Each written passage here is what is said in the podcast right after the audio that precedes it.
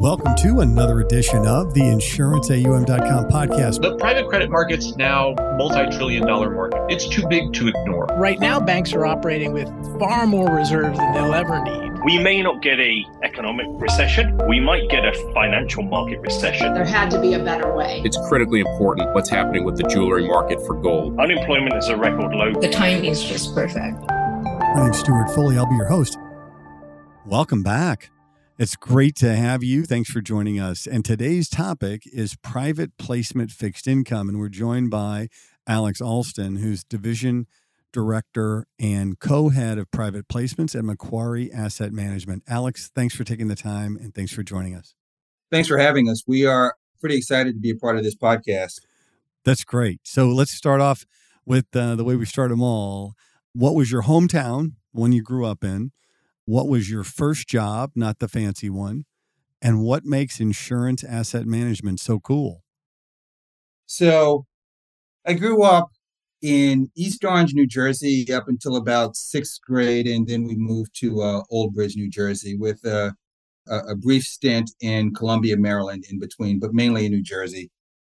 My first job, I'm assuming as an adult, paperboy and soccer ball boy don't really count. But my first job was working on an online brokerage distribution platform called PCFN, Personal Control Financial Network. I'm dating myself a bit, but that was on Prodigy, which predated America Online, AOL. So wow. that was quite a minute ago. That's early days there. Yeah. Good stuff. That was in the time of dial-up modems. That's that's correct. Absolutely. And what makes insurance asset management so cool? It's um, recently become cool. It was a uh, relatively quiet asset class for decades, something that only life insurers, pensions, and endowments from time to time uh, invested in, but mainly life insurance companies. But as of the last few years, it's uh, exploded in popularity, and we've got all sorts of alternative investors moving into the space. So there's a lot going on now. I love it. So, just to level set things for us and our audience, can you help me define private placement fixed income? I can. So, the, the, the one thing I'll say is private placements is a bit of a, it's like a tapestry. The only thing is, if you're not in the market, you can only see it from the back. So you can't really appreciate what's going on. So I'll try and paint a picture or set the groundwork, if you will. The assets can be anything from corporate bonds, infrastructure, project finance, structured credit. So you could be looking at a UK industrial manufacturer, a toll road in Australia, US utility, a, a European sport arena, or, or even an airport in Latin America. But at the base level, we're talking about a global capital market that's available to qualified institutional buyers, roughly a trillion outstanding, maybe 80 to 100 billion in uh, new volume per year. And the assets themselves, it's uh, they're investment grade credit instruments with characteristics resembling both public bonds in the sense that they're medium to long term in tenor and have fixed rate coupons, but they also have characteristics similar to bank loans in the sense that they have structural protections, there's a relationship element, and they certainly require heightened due diligence and, and monitoring. That's interesting. And as you mentioned, there has been a very consistent and strong trend to private assets by insurance companies, right? What do you think is driving that trend? In other words, why private placements? Sure. So there, there are a few things. I guess I'll tackle that question in two parts. So for the last 10 years, we've had a period of extreme global quantitative easing, and we're looking at zero real interest rates and insurers, just like all other investors, were looking for yield wherever they can find it. Private placements often provide yield enhancement relative to an otherwise all public bond portfolio. So you certainly had, we saw insurers increasing their allocations to privates. Separate and away from that, we've had a, a situation where number of alternative managers are moving into the reinsurance space in part to have access to permanent insurance capital, which they can then invest in their regular alternative assets, be they mezzanine funds, distressed funds, private equity, or what have you. But in order to participate in that, you've got to have a fair amount of the assets invested in what I would call traditional insurance assets, and that's public bonds and private placements fall in that category. So, because of that, we've seen alternative managers move into this space, a lot of them building out their own private placement capabilities. And the third thing leading to that increase would be more entrants into the market from overseas insurance companies. Again, just like the US companies looking to increase yield. So that's why the growth in private placements from a investor standpoint, but why insurers are really looking at the market in the first place is the assets are long duration assets and they've got stable cash flows, uh, given that they're fixed rate, investment grade, and have prepayment protection. So we've always seen um, insurers, and again, we're seeing more so now, uh, that have a permanent allocation to corporate credit, include a layer of private placements in their portfolios. Uh, they tend to take a holistic approach and view the private sleeve as complementary to their public bond holdings. And what makes them complementary are a handful of benefits that they typically derive from investing in the asset class. So, the first of which is the potential for yield enhancement. And like I said before, with 0% interest rates, that was certainly attractive to most insurers. So, you've got insurers that are effectively trading liquidity for additional spread up front but you've also got ancillary income from amendment fees and, and prepayment make wholes, and you've got better recovery. So all of those tend to come together to help enhance yield in privates relative to publics. But you've also got diversification benefits in the sense that there are many names and sectors that are available in the private space that you can't access easily in the public markets. There are structural protections in these assets, like I said earlier, similar to bank loans, looking to protect investors from negative credit migration, maintain their position in the capital stack, and guard against certain forms of moral hazard. And finally, the assets are capital efficient, meaning that the insurers are charged the same reserve requirements, at least US insurers are charged the same reserve requirements for a public bond as they would a similarly rated private bond. But again, with the yield enhancement, it makes them capital efficient. That's really helpful. And you mentioned this tapestry of, of private placement fixed income. It covers a lot of ground, right? So, what areas is Macquarie focused on in that space? Great question. Thanks for asking that, Stuart. So, we have been investing in the private placement market for well over two decades. We are set up with analysts that are industry specialists so as a result, we invest across the spectrum of investment grade private placements. So we're doing everything from uh, corporates to structured deals, uh, double ETCs, sports transactions, infrastructure transactions, project finance, etc.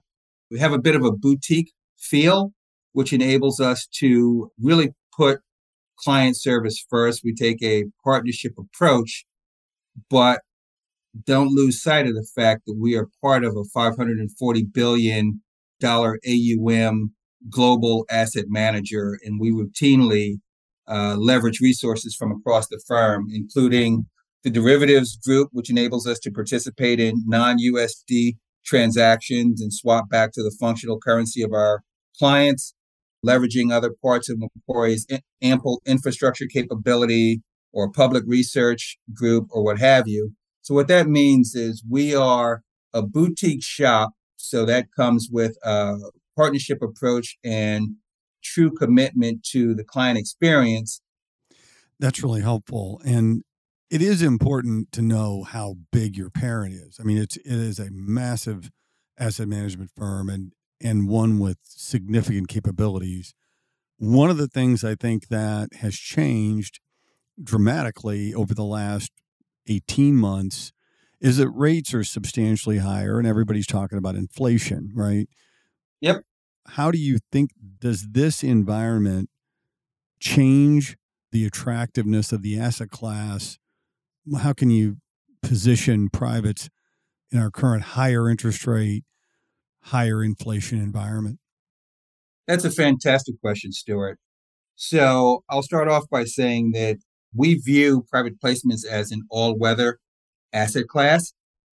Uh, liability driven investors or ALM investors, asset liability management investors. First, we underwrite each transaction through the cycle. So, regardless of, of, where we are in the cycle, we underwrite transactions looking through the cycle. So, that's helpful.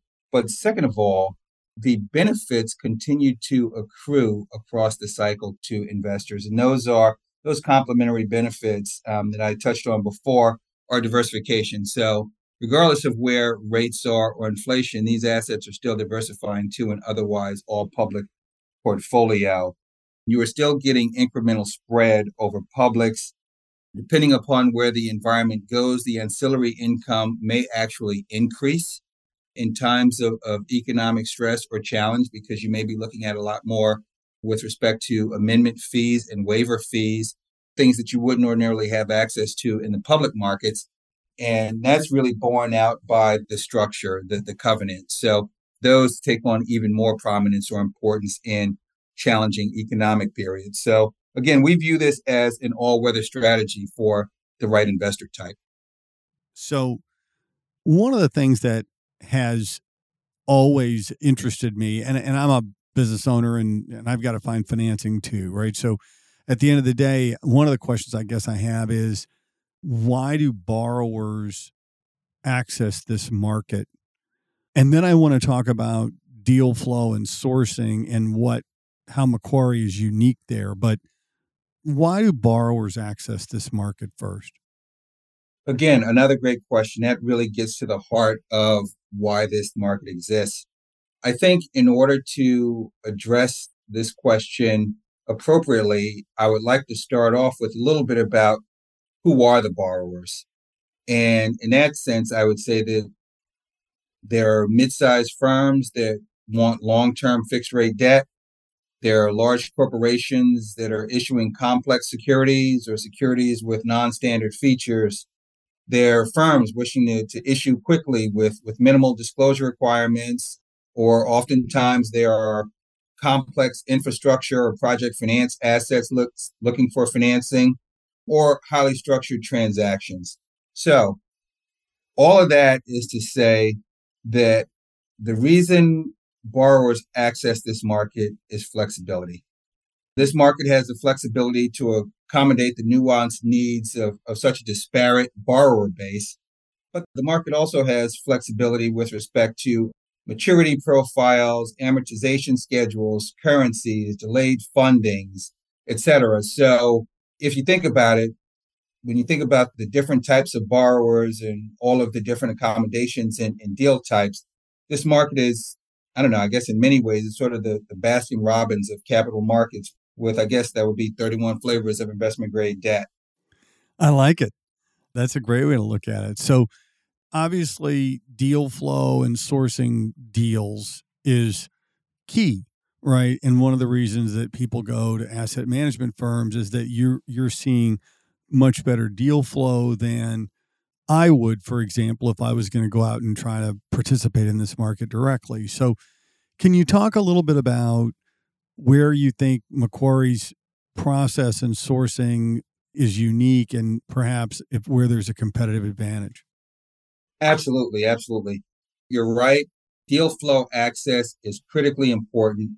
You also obviously have to have the knowledge and infrastructure to perform the due diligence and the ongoing monitoring. Essentially, those are the same function. It's just one happens before you give these guys the money, the other happens after you give them the money. But thinking about Macquarie in, in particular, I'd say that there are a number of favorable intersections where, where things come together to really create something that is positive and, and potentially beneficial for our clients. So kind of think about milk and cookies, peanut butter and jelly, bacon and well, bacon and anything, no matter what you fill in there, bacon goes good with it. I like it. Chocolate, skateboards, doesn't matter. But to that point, like I mentioned before, we are a boutique platform that really, really, truly focuses on on client service or the client experience. So we embrace a partnership model, and at the same time, we sit within a 540 billion AUM asset manager with expertise in infrastructure, a strong reputation. And like I said before, we leverage different parts of the organization in our daily process. Another instance or, or example where things come together are that, like I mentioned before, we have over two decades of experience investing in private placements on behalf of, of insurance companies. So as a result of that, we've got robust knowledge of private placement investing. We've got strong relationships across the agent and broker community, which obviously le- leads to uh, strong deal flow. And we've got a deep knowledge of insurance investing. But at the same time, we're an independent manager. And finally, according to PPIA, the Private Placement Investors Association, we are a tier one manager which is basically a manager with 10 billion of privates under management or more.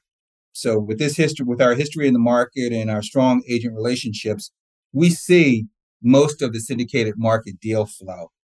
However, given our size, we're, we're sized such that we don't have to buy the market, we can remain highly selective but still be impactful on our portfolios. So those are just a few instances where we sit at the intersection of things that we think set us apart in in this market. That's really helpful. So we're kind of coming up on to the wrap portion of the program. I've got one fun question for you before we go, but what Let me ask you before you ask it. Is it fun for you asking it or is it going to be fun for me answering? It's going to be both. it's going right. to be both. What would you want our audience to take away? Are there a couple of factoids or talking points that you want our audience to walk away from this podcast today? Absolutely.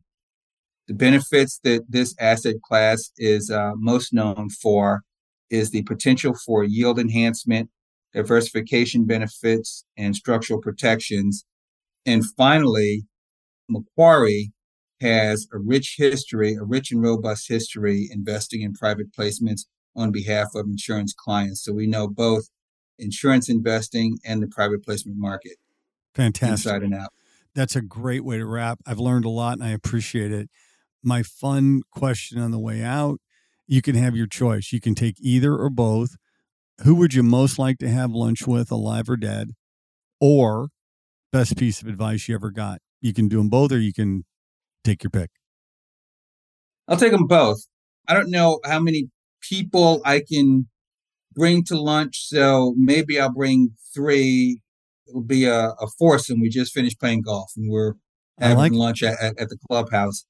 I would include Thurgood Marshall. Wow, there you so go. that he can retrace the steps that he took in the civil rights movement as many of his gains have recently been eroded and they continue to do so. I would include Michelle Obama so that she can contextualize for him what we're looking at today. And I would include Michael Jordan because I'm a big fan and I wouldn't mind talking to him more about game prep and competition and to um, see if he can give me any pointers on a good crossover. I like it. I like it. Thank you very now, Now, the other question was best advice. Unfortunately, I got this advice relatively recently. Um, it was kind of advice for my daughter. Um, I wish I'd gotten it much earlier in life, but that is to live life unapologetically, live your life boldly and out loud. Don't be afraid to take risks, stretch yourself, because um, at the corner of risk and discomfort, the building on that corner is growth. So again, don't be afraid to take risks and embrace change. In fact, even look for change because that's where opportunity resides. So again, be bold, be daring, and live your life like it's the only one you're ever going to have. I love it. That's great. Thanks for being on. We've been joined today by Alex Alston, who's division director and co-head of private placements at Macquarie Asset Management. Alex, thanks for being on. Thank you, Stuart. I enjoyed this. That's great. Me too. And thanks for listening. If you like what we're doing, please rate us, review us on Apple Podcast, Spotify, or wherever you get your favorite shows. My name's Stuart Foley, and this is the InsuranceAUM.com podcast.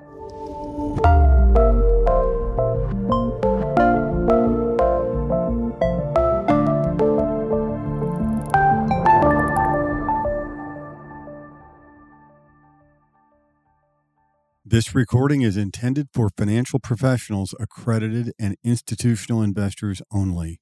The views expressed in this podcast represent those of the speaker and are subject to change. Nothing presented should be construed as a recommendation to purchase or sell any security or following any investment technique or strategy and does not constitute advice, an advertisement, an invitation, a confirmation, an offer, or a solicitation to engage in any investment activity or an offer of any banking or financial service. Investing involves risk, including the possibility of loss of principal. All examples herein are for illustrative purposes only, and there can be no assurance that any particular investment objective will be realized or any investment strategy seeking to achieve such objective will be successful. Past performance is not a reliable indication of future performance. Before acting on any information, consider the appropriateness of it with regard to your particular objectives, financial situation, and needs, and seek advice. Private placements may be available only to certain investors and may have liquidity constraints and may not be suitable for all investors. The possibility that securities cannot be readily sold within seven days at approximately the price at which the portfolio has valued them, which may prevent a strategy from disposing of securities at a time or price during periods of infrequent trading of such securities. Macquarie Asset Management is the asset management division of Macquarie Group. Macquarie Asset Management is a full service asset manager offering a diverse range of products across public and private markets, including private placements. The public investments business is part of Macquarie Asset Management and includes investment products and advisory services distributed and offered by and referred through affiliates, which include Delaware Distributors LP, a registered broker dealer and member of the Financial Industry Regulatory Authority and Macquarie Investment Management Business Trust, a Securities and Exchange Commission registered investment advisor. Investment advisory services are also provided by a series of MIMBT. Other than Macquarie Bank Limited, any Macquarie Group entity noted in this podcast is not an authorized deposit taking institution for the purposes of the Commonwealth of Australia Banking Act 1959. The obligations of these other Macquarie Group entities do not represent deposits or other liabilities of Macquarie Bank. Macquarie Bank does not guarantee or otherwise provide assurance in respect of the obligations of these other Macquarie Group entities. In addition, if this podcast relates to an investment, the investor is subject to investment risk, including possible delays in repayment, loss of income and principal invested, and none of Macquarie Bank or any other Macquarie Group entity guarantees any particular rate of return on or the performance of the investment, nor do they guarantee repayment of principal in respect of the investment.